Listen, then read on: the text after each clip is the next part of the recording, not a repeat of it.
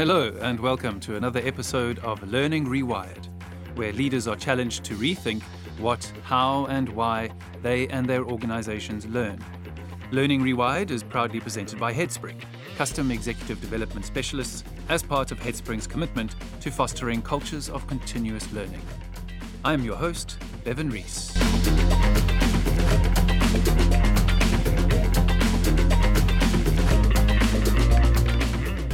Business Roundtable, an association of chief executive officers of America's leading companies, recently released a statement redefining the purpose of the corporation. Each version of the document since 1997 has focused on shareholder primacy, but for the first time, business has been recognized as serving all stakeholders customers, suppliers, community, shareholders, and also employees. These are lofty ideals, but are organizations really ready for this? How are organizations structured? Does that distribution of power within those organizations really make stakeholder equity viable? To discuss this topic and other juicy topics, I have with me today Kit Krugman, Head of Organizational and Culture Design at Co Collective. Kit is also Global Executive Director of WIN, Women in Innovation, a nonprofit that strives to get more female representation in technology and innovation roles. You might have read her work in Inc. on topics such as compensation models of the future, why the future of team building is curation, and confronting the hierarchy dilemma. She is also a regular guest on HR and Talent Stages, sharing her passion for building future facing communities. Kit Krugman, welcome. Thank you, Bevan. Really pleased to be here. Yeah, always great to chat to you. So I'm really looking forward to this today. Kit, perhaps it's it's useful for us to to start where I led in uh, around the business roundtable and really what sounds like a dramatic announcement, a, a repurposing of business to serve more than just the shareholders. Um, and and as I said, lofty ideals indeed. The, obviously, uh, the first question that arises is, well, how is that actually suddenly going to be possible uh, when we've been f- dealing with shareholder primacy for so long as the primary kind of point of purpose for corporations? And uh, though there may be will, um, there's obviously a lot of systemic structure and hurdles that businesses will have to engage with. Is, is that a fair assumption? Um, are there these kind of blockages that we can anticipate will take quite a long time to to move before we'll actually see real change? Absolutely. And I'm, I'm glad you used the word systemic because, you know, when I think about, first of all, I think it, it's an amazing step forward and a public, a public announcement like that from people holding major authority is a huge step forward mm-hmm. to think about more equal power distribution. But I really believe that you have to think systemically, right? Mm-hmm. We have to think across what are the authority models that exist currently in organizations? What are the systems and structures that actually uphold them? And then what is the culture that protects them? Mm. So th- there was an interesting phrase there the culture that protects them. So, am I understanding correctly that culture yeah. is related to, but not necessarily an output of these structures? It's a great question. So one of the things that I think about when I when I talk about culture is there's external culture, right? So the way that we talk about culture and what's happening in the world, and then there's power distribution both inside and outside of organizations. But the mm-hmm. power distribution inside of organizations impacts internal culture, right? But ironically, external culture is actually impacting the way that power is distributed within organizations. Mm-hmm. Let me let me explain a little bit more. Mm-hmm. So, what I mean by that is we build authority models based on our lived experience.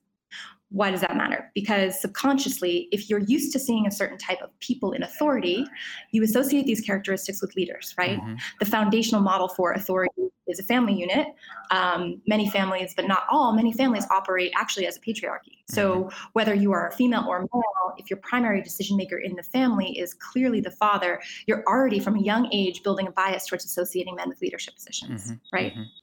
So there was a great article in um, actually HBR Harvard Business Review just um, did a they do a big idea and it was all about gender equity in the workplace and Melinda Gates had a great article that's worth a read mm-hmm. and she said you know all aspects of American life she was talking about American culture specifically it is most often men who set policy allocate resources lead companies shape markets and determine whose stories get told mm-hmm. so if you into if you're building organizations and you're actually bringing to bear the external perspective that exists in culture then you're bringing with you whether you know it or not and whether you're a man or a woman you're bringing with you basically these underlying biases about what authority looks like. hmm And if I'm understanding you correctly, that is being consciously or unconsciously built into the systems that make up the organization. Exactly, Mhm. exactly, right. And it's enforced by, you know, it's enforced by cultural cultural depictions outside, right? So Mhm. women in movies and the way that women are represented, for instance, but it's it's being lived out in your lived experience within organizations. Yeah. So I, I'm very interested in getting your views on how that actually translates into culture within an organization. But before we go there, talk me through that, that power distribution in organizations. So, I mean, I don't want to just assume you're talking about a, uh, a standard patriarchal hierarchy, or that's what's been you know more regularly recognized as a standard patriarchal hierarchy. Uh, what what do Mhm. you mean when you talk about typical power distribution in organizations? So typical power distribution, I, when I what I'm talking about is where decisions are made, Okay. right? And so I think it's really important to think about, you know, whether that is the governing body of the organization, whether that's the board, whether that is the leadership team. If you look at where decisions are made, you have to think about who is represented in that view, right? hmm And so that's where it impacts culture. Because if you think about if, if a team, if you bring a group of people together and they're making decisions and they're they're not only representing their own bias and their own lived experience, they they are not necessarily going to be representing the views of stakeholders that might not associate with them, hmm right? hmm And that's where it becomes really difficult because that is what shapes culture and that's what shapes processes and procedures and policies. hmm I think um, I think parental leave is a really great example of that coming to life, right? So in organizations that are led by um, by individuals who might not need to take advantage of parental leave, whether that means that it's a younger younger governing body or a predominantly male governing body, then you might not think about how we make sure that we design to make equal parental leave or to model for flexibility, and therefore you're not actually creating a systemic um, a syste- systemic change in the organization that enables people to operate from different perspectives and different experiences. Am I understanding correctly that a freer distribution of decision making power is healthy for the organization? That's a great question. So, I mean, if you think it's not, it's not quite as simple as that, right? hmm So it, it it's not as simple as saying, you know what, why don't we distribute decisions across the entire organization, right? Because a lot of times that can create more chaos. I do believe, though, that it is about three things. It's about representation at decision making. So that's why I'm such a firm believer in making sure that the leadership represents the community hmm and a diverse body of decision makers, Mhm. right? So that you, you make sure that those voices and those minority perspectives are actually being represented. So that's number one. Um, modeling, right? So modeling is really powerful. If you want to see behaviors echoed throughout the organization, thinking about what you model, whether that's collaborative, whether that is thinking about different ways to bring your culture to life. And then the last is seeking input.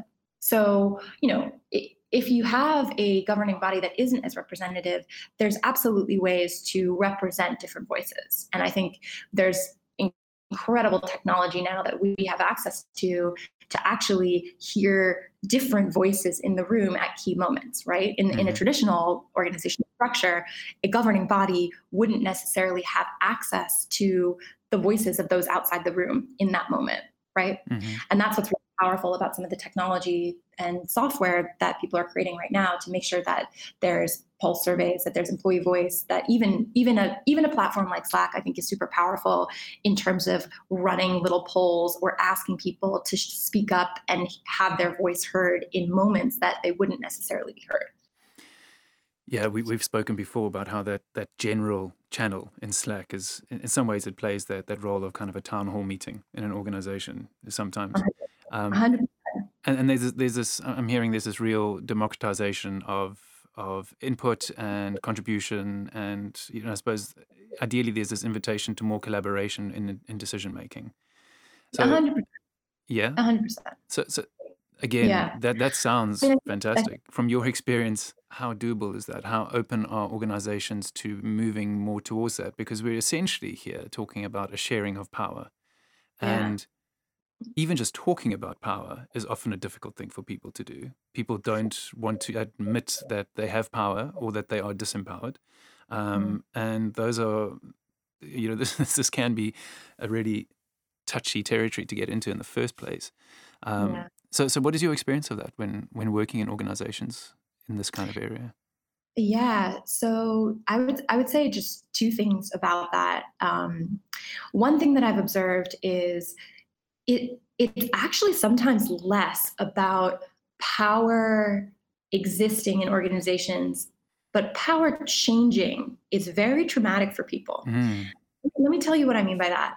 So people get used to power structures very quickly unfortunately actually because people get used to power structures that that are not great, right? As as evidenced by years of history of power structures being um, exploitative. But when power changes, so for instance, um, let me take let me take an example. If somebody has power and they're asked to give it up, for some reason that is a deeply emotional and challenging experience. Mm-hmm. And so sharing power, even for people that consider themselves um, very collaborative, very open, actually is more challenging than you think. Mm. And so that that for me that's the danger in in kind of traditional hierarchies which is that the more that you aggregate power in one place whether it's a, a role or a person et cetera the more that you aggregate power in one place the more the harder it is to peel power away. Mm-hmm. it's really interesting actually. I'm reading um have you read uh, reinventing organizations by Frederic Laloux i have yeah. Okay. Outstanding yeah. It's outstanding, outstanding book. And, and I think it's really helped shift my mindset around organizational paradigms. And for those who haven't read it, it, it talks you through essentially the the developmental stages of organizations all the way from kind of the original which is called red tribal way of organizing and distributing power which is a top down um, just distribute distribute responsibilities mm-hmm. all the way through what's called um, a green, which is a collaborative, more shared, more values driven, more cultures driven way of distributing power where people actually organize around a shared purpose.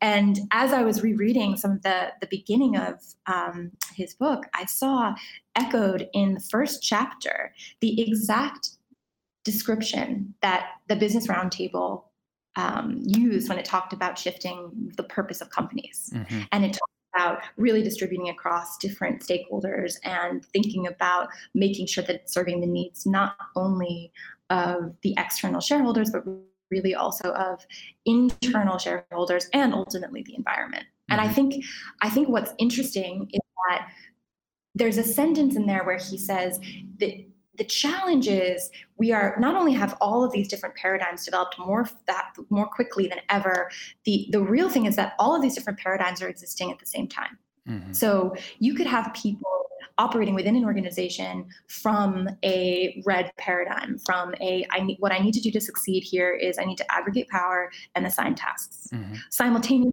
you could have someone else within the organization operating from this kind of green paradigm that that you need to define the culture and the values and then operate accordingly mm-hmm. and motivate people to operate mm-hmm. accordingly mm-hmm. the problem with those two paradigms you have an ideological difference in the way that you think about distributing power and when mm-hmm. you have ideological differences ex- coexisting then you have a really hard time moving power evenly mm-hmm. does that make sense it, it makes it makes total sense to me, and and to to your point, really, where we are now is where all these different paradigms coexist. So, what, where are we moving to next? How do they integrate? How do we how do we work with these different elements and these different ideologies in a structural way in an organization so that they can all fit? How do we how do we centralize power for effective decision making, but also distribute it so we have maximum input over the intelligence available mm-hmm. in the mm-hmm. business? Mm-hmm. Um, I mean, there's obviously no answer to this immediately. This is this is,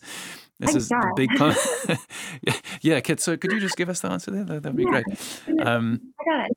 but but I suppose this is a fertile territory of of development in organizations. I think that figuring out how to build better organizations is one of the most important challenges that we face today. Mm-hmm. And I think part of the reason for that goes back to what Business Roundtable shared, which is that we have been operating in a paradigm that is actually very destructive. Mm-hmm. Um, it's it's destructive to the environment.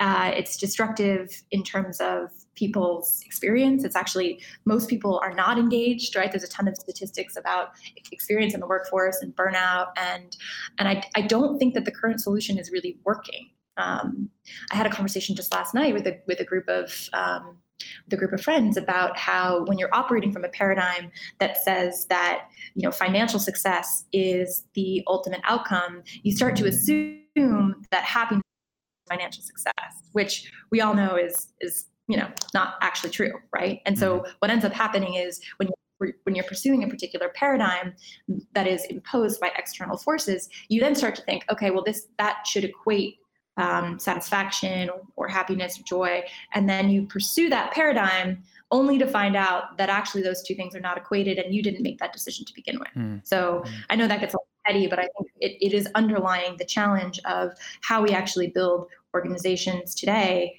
Um, I, and I think that you know my perspective is thinking back to why did we why did we organize to begin with, mm. right? Mm. Like what why why do we what is the power of getting people together? Mm. And and that's where I really believe in bringing in the principles of community. And you mm-hmm. think about the the power of bringing people together means that you can do more, you can achieve more, mm. right? You can leverage different um, perspectives, different ideas, different um, capabilities to actually achieve more. I mean, modern society was built on people coming together and collaborating at scale, and we've achieved so much because we've worked together at, at a scale that we would not have been able to work alone, right? Mm-hmm.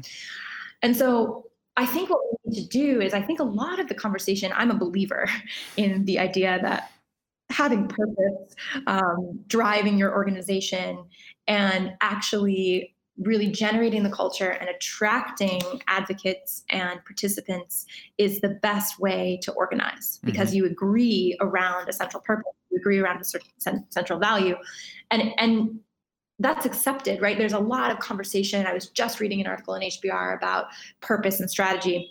But the biggest challenge for people is thinking about how you actually turn it into practice. Mm.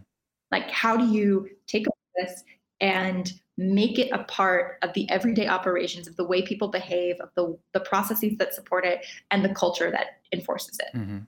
I, I really, again, back to the systemic idea of I think you have to really think about it both from the top down and the bottom up. Mm-hmm. Um, I think you have to determine what matters and i think you have to determine how you measure it and how you model it mm-hmm. and how you act when it doesn't go that way mm-hmm. and what it drives right and so i think where i see organizations actually pursuing real systemic change um, it's policies that are accompanied by norms. So norms is the side that is culture, right? Mm-hmm. So if you do this, somebody behaves in this way. You referenced a norm earlier when you talked about this idea of organizations that are moving, um, we'll call it like more towards the teal direction that um, Laloux talks mm-hmm. about, but mm-hmm. like where power becomes a bad thing. Mm-hmm. That that's a norm, right? Where the aggregation of power is is seen as a negative. Um, in my psychology program, in my master's program, we went through what's called a group relations conference and one of our first and it was to study authority. And one of our first observations was that the people taking up authority in the group were immediately punished. Mm-hmm. punished in what way? What's interesting by the group. Okay. So it, it's very interesting. And it was happening all of this happens subconsciously right? When you get a group of people together and somebody behaves in a certain way there's this moment where the way people react starts to set, set the norm. Mm. So if I came into a room and I said, no one's talking, it's all confusing, what's happening? And I said, all right, well, I think we should set an agenda. Mm-hmm. You'd become now, the leader. Yes, I've mm-hmm. taken up power, mm. taken up authority. Mm. Now, the way that people react to me taking up that authority establishes a norm. So I'm in this room and I say, okay, I think we should set an agenda somebody else in the room says, agendas are restrictive. I mm-hmm. can't believe you would have suggested that. Mm-hmm. And then someone else sees that signal of my authority being rejected in that moment. And they say, exactly, exactly what he said. Mm-hmm. Agendas are restrictive, and we don't we don't need those here.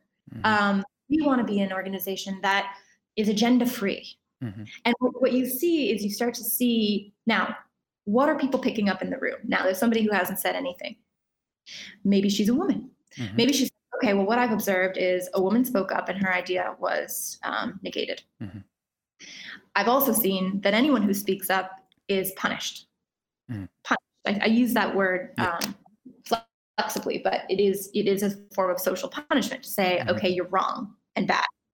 So, what have I learned about the norms in that meeting? I've learned that speaking up is bad and that any attempt to create process or structure will be rejected in, in favor of um, kind of a more free form. Mm-hmm. So we're picking up data points about the culture of the meeting. Mm-hmm. And, and I'm giving that example to, to share that that happens on a large scale across organizations every single day, mm-hmm. right? The behaviors that are subconsciously or consciously being affirmed or denied in every single meeting, in every single gathering, in every single town hall are sending signals, right? Mm-hmm. Like much mm-hmm. like organism, it's like sending signals of do, don't, do, don't, do, don't. Mm-hmm. And as you start to pick up that information, you start to operate in a different way because mm-hmm. you're interested in your own kind of experience and survival in that organization. It's mm-hmm. actually relatively biological. Mm-hmm. mm-hmm. So, just to reflect on what you're saying, this is why it becomes absolutely critical that those values guiding the organization are clearly established and then modeled and exactly. reinforced on a consistent basis. Right. Because, yeah, yeah, exactly. Yeah. Um, because otherwise the values that begin to take over the culture you know whether you decide to do this intentionally or not there's going to be some form of culture so and and I, th- I think you've said it beautifully before um, culture is values manifested as behavior something exactly. something like exactly. that exactly and i think a lot of times people talk about values and they they you know, a ton of organizations have values on their walls, they have values in their handbook, but they don't talk about what values mean. Yeah. And you actually need to get very explicit. And then you need to think about the structures and the systems that support that on a day to day basis. Mm-hmm. So I think that there's the gap for me is this space between purpose and practice, mm-hmm. um, where it's not enough, you know, and we talk here at Co-Collective, we talk about this idea of story doing and it being not enough to just have a great story. You have to actually think about how you turn that into action. And for mm-hmm. me, the same thing is true when you think about building organizations. You have to figure out what is that overarching purpose? What, what are those set of values? And then what does it mean in terms of how you behave? Mm-hmm. Because to your point, there are both explicit and implicit values happening at all times. Mm-hmm. And back to the original point about authority models, people come to an organization, to any kind of gathering of people, bringing their own biases. Mm-hmm. They bring their own lived experience outside, inside, and those associations are carried forward with them. Mm-hmm. And so you kind of need to figure out how how do those things fit into the model that we want to create, and mm-hmm. how do mm-hmm. we be explicit that a certain kind of behavior is not acceptable and a certain kind of behavior is. Mm-hmm. In a realm where all the stakeholders, where, well, where businesses, the purpose of business is expanded to include multiple stakeholders, not just shareholders, values now mm-hmm. become more important than they ever were before. Suddenly now this raises this big question about okay, well, what are we really about? If we're not just serving the bottom line and shareholders, you know, what are we here for? Um, and so that's a profound question. I think every organization should be asking itself anyway. I think inevitably it's going to part of the this the answer is going to arrive at what you're talking about in terms of the culture that that it emanates from how values are implemented within the organization or established or not established, however it works. Mm-hmm. Who in the organization is responsible for that? And and have you seen examples of those people doing that well? Um, there's a couple of really famous case studies, like the the case study of DaVita. I don't know if you're familiar with that, but mm-hmm. it was an organization that is truly values driven. And I, I think what what it the what really makes that work is how much the individuals within the organization take pride in those values mm-hmm. and reinforce them themselves mm-hmm. right when i talk about this idea of both like top down and bottom up i think it's really and you know we should say from side to side as well mm-hmm. right like you want what you want is you want peers to be enforcing the values to each other mm. so if you have a situation where you know an authority layer is enforcing values top down then you actually just have a traditional power model where a set of people who have power are setting the rules and enforcing them. Mhm. What you really want is you want a set of values that people kind of convene around. They join the organization because of the values. They participate in the work that the organization does because of those values, and they enforce those values to each other. So, for instance, right, like you can have an organization, let me take a more extreme example. You can have an organization that at the top says, we are, you know, we have no tolerance of any sexual harassment in this environment. Mhm. But if you go down into the organization and you have a group of peers who are like, oh yeah, like, haha, that's so funny, that sexist comment you made, Mhm. then you, it's not it's not actually happening. It's not being lived because there's a layer of people who are still operating in a way that is not in line with those values. And so what you want is for someone to make a comment that maybe is off color and for one of their p- trusted peers to say hey actually I, I felt like that comment wasn't really in line with our values and and you know it's no big deal but i just wanted to call that out and have you know take the opportunity for us to reflect on that and that if you see that lo- like that to me is success when you see the organization kind of self-regulating Mhm. instead of having a regulatory from the top Mhm. Mhm. but you have to set up the structures and the systems and the incentives to actually create that it's not you know it's it, it actually to me people talk about it culture as like the soft side of of organizational design and i completely disagree Mhm. i think it's the hard part Mm, mm, mm. right i think it's the part that needs to be thoughtfully designed and thoughtfully um, supported and repeated and communicated and there's such a an important structure to culture Yeah, I mean, it's that, that, that old phrase which never sits well with me that uh, culture eats strategy for breakfast. And um, the part of that that doesn't sit well with me is that actually culture should be strategic. culture is strategy for breakfast Yeah, yeah, exactly. That's that's Yeah. exactly it. So, so I mean, with you know, I mean, we- we we've all, I mean, sort of had an experience of this already. I mean, the conversation has moved more towards values, but I think anyone, even you know, working the last twenty years in a major corporation, will have felt that that massive um, separation between kind of the the corporate vision, you know, which is Mm. normally this beautiful, lofty idea, and and then what actually happens on the office floor. That that's that's a real challenge, right? Because people, I mean, you say people join organizations because of the values of that organization, and I, th- I suppose inherently, in one way or another, they are doing that. Um, but sometimes people also just join organizations because they need a job, right, and, and they need to put bread on the table, and so this this sounds like continuously there needs to be some kind we, when we just talk about culture and strategy there has to be a strategy here for almost continuous investment in Mhm. constantly bringing Mhm. this because i mean even even the idea of a value driven organization is Mhm. itself a value right so you know we you know we're we actually almost talking about well i suppose in the context of this conversation we're talking about the future of organizations we're taking the assumption that the roundtable declaration is a corporate declaration of of what needs to happen in business and so this is you know kind of where organizations have to move to this greater inclusivity Mm. um, but in order for that to be a success and not just be this constant lip service, uh, Mm. which to a large degree has happened in other ways in organizations for a long time anyway, how, how do we prevent this from just becoming more lip service? And, and that has to be continuous involvement and investment by key role players in the business, those who look after the culture, the values of the organization, almost the custodians of those areas of the business. But I'm, what, I'm hearing from you is that, that obviously it doesn't stop there. It has to go to everyone in the organization. There has to be this almost universal accountability for making this happen. Yeah, I think I think that's one of the biggest challenges to as we think about designing better organizations. Um, I think that that's where you have to really look at things like incentive structures, right? So it always makes me always makes me laugh when I think about um, how misaligned incentive structures are with the way that most companies say they want to be in the world. Mhm. Right? Um, Can you give an example? we have or yeah we have organizations that say they want to be collaborative and then bonus people individually Mm. right it's like I see. it's, it's, Yeah. it's very simple it's like you know i remember so way back in the day i spent some time waiting tables and that was a that was a great learning experience about collective incentives because i worked at a restaurant that pooled tips Mhm.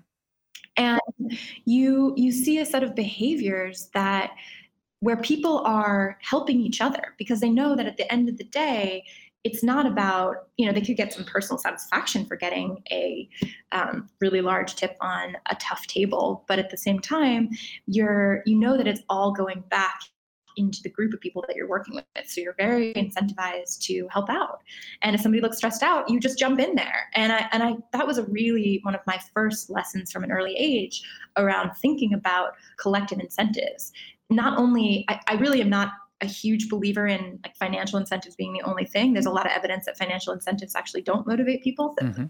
you know, above a certain. However, I do think that what it does is it signals a way of operating, a way of like we're a team, and therefore our you know the distribution of resources goes across the team, mm-hmm.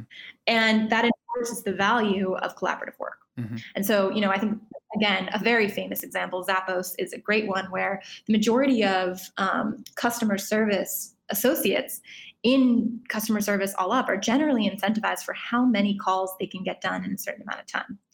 And Zappos actually inverted that and said, we're going to we're going to reward people who can stay on the phone for the longest mm-hmm. because we want our we want our customers to be having such a good experience that they want to stay on that we're really delivering happiness which is which is their kind of um, call you know their sort of mission um, we want to be delivering happiness and in order to do that we want people to have a really personal intimate experience with the customer service associate and therefore we're going to we're going to shift the incentives and they had one woman who was on the phone with a customer for 11 hours i mean that I mean, first of all, that's ridiculous. But second of all, it's totally iconic, right? Mm-hmm. It's a symbol mm-hmm. of this this this bringing of humanity back into a, a, an experience that is really like humanity draining both for customer service associates and for the customer. Mm, mm, mm. So, I mean, that's that's a great place to to just kind of tail off into the the end of this discussion, Kit, because th- that sense of humanity and bringing humanity into into business, um, yeah. you know, that that could be done just by leaving people to their resources and just letting humans be humans. And we hope that the best parts of our nature come to the surface and we gravitate around that. And you have this, you know, to use the word that you used earlier, community of really happy and um, and compassionate people treating each other in a fair way. I mean, we all know that that doesn't always happen in organizations. So, so yeah. how do we how do we plan for this? How do we? I mean, how do how do we actually create a, an organization where people learn to mm. be like this in a more consistent and reliable way?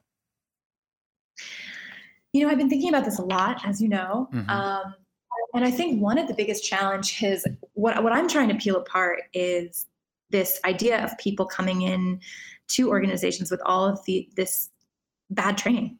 What I mean by that is all of this training in their other experiences that that is signaling to them how to create value, what matters, what happiness looks like, and all of those things. And, and I think that those are really difficult things to untangle. I think that the organizations that do it the best are organizations genuinely invested in setting up a system of learning and growth in an organization that throughout that process really establishes what matters and what's important uh, to that organization mm-hmm. in a mm-hmm. way that's really taken up by the various stakeholders. Mm-hmm. So, you know, I'm a I'm a big fan of I'm very passionate about education and education reform and really thinking about the, the organizations of the future as these learning centers. Mm-hmm. That's actually what's going to draw people into organizations, opportunities to learn, to add new skills, to close skill gaps, to learn about how to lead and so, to me, the more that organizations can be investing in developing and growing their people on all levels, I don't mean traditional development, I mean like organ- organizations that actually give coaching, that um, give resources both from a personal level and a professional level. Mm-hmm. I think our organization is way ahead of the curve. Mm-hmm. Mm-hmm. Am I hearing you there talking about learning as a primary value itself? Yeah. So, you know, I love the literature about growth mindset versus performance mindset. Mm-hmm. And I think organizations that are really oriented around growth mindset instead of performance mindset we don't talk a lot about what you know what does an organization look like we talk about what people look like who have a growth mindset but we mm-hmm. don't spend a lot of time talking about what a growth mindset organization looks like mm-hmm. but to me a growth mindset organization is an organization that is invested in learning and taking everybody along for that journey and mm-hmm. being really self-reflective and being able to shift paradigms and grow as our world is changing faster than ever. Mm-hmm. So, those people in the organization who are really committed to this, who are really committed to fostering this environment and this culture of continuous learning, continuous growth, and and yeah. to use your point, development, but in the big with a capital D. So yeah. taking in the whole of the human being. Um, what do those people need and I'm talking about here, you know, I'm talking about people in the talent areas of the business, the learning and development professionals. What do they need from the organization to make they that happen? A, yeah, they need it to be a strategic priority. Mm-hmm. I mean, that I think this has been the problem for HR leaders for a long time, which is that the the rise of HR was kind of this like, oh, right, the human capital side of the business needs to be cared for. It's not, mm. you know, people are not machines, mm-hmm. and that was the that was kind of the birth of HR. And the problem is, even though even though we recognize now how important talent people are in organizations, we still don't, you know, we still treat people like they are kind of replaceable um, resources. Mm-hmm. And we, ha- we have a hard time investing, we have a hard time thinking big picture and saying, like, actually, if you invest inside, you'll see results outside it's and that's why I think the strongest cases have been made in making the business case for um, people initiatives, for talent initiatives, for diversity, for gender equity. Uh, all of these things actually do move the needle. There's real evidence that organizations that have more diverse stakeholders are more creative, more innovative, are you know are growing faster. And so that angle that a lot of people who share this passion have been taking is that this is really this is a business imperative but you need the senior leadership, the people who are making decisions and allocating resources to treat it as if it is, right? Mm-hmm. So just to close the circle on where we started this conversation around the distribution of decision making and you know in inverted commas power within the organization, um, yeah. am I hearing you know there is a conversation about how that is done with an organization and what's important to that organization and how it's done. But what's yeah. equally important is what is done with that decision making power, regardless of where it is allocated. And and what's really critical is that it's being used intentionally and strategically to foster this organizational development that begins with the people within the organization. A hundred percent. Yeah. I, you know, I think my you know my personal mission is to change some of the traditional authority paradigms and create organizations that are really benefiting all stakeholders and that's why i'm excited about the business roundtable thing because it mm-hmm. it feels really aligned to me if we want to actually impact the outside environment we need to start from within and make sure that the organizations we design are really representative of diverse voices that are going to be a part of this kind of better um, this better world mm. like you say it's top down bottom up side to side inside out yeah yeah. That's really yeah, inside out. Really it's a good one. I'm, it's it's literally it's like taking a shirt and everything you could do with it. It's it's just like flip top down, bottom up, inside out. Absolutely.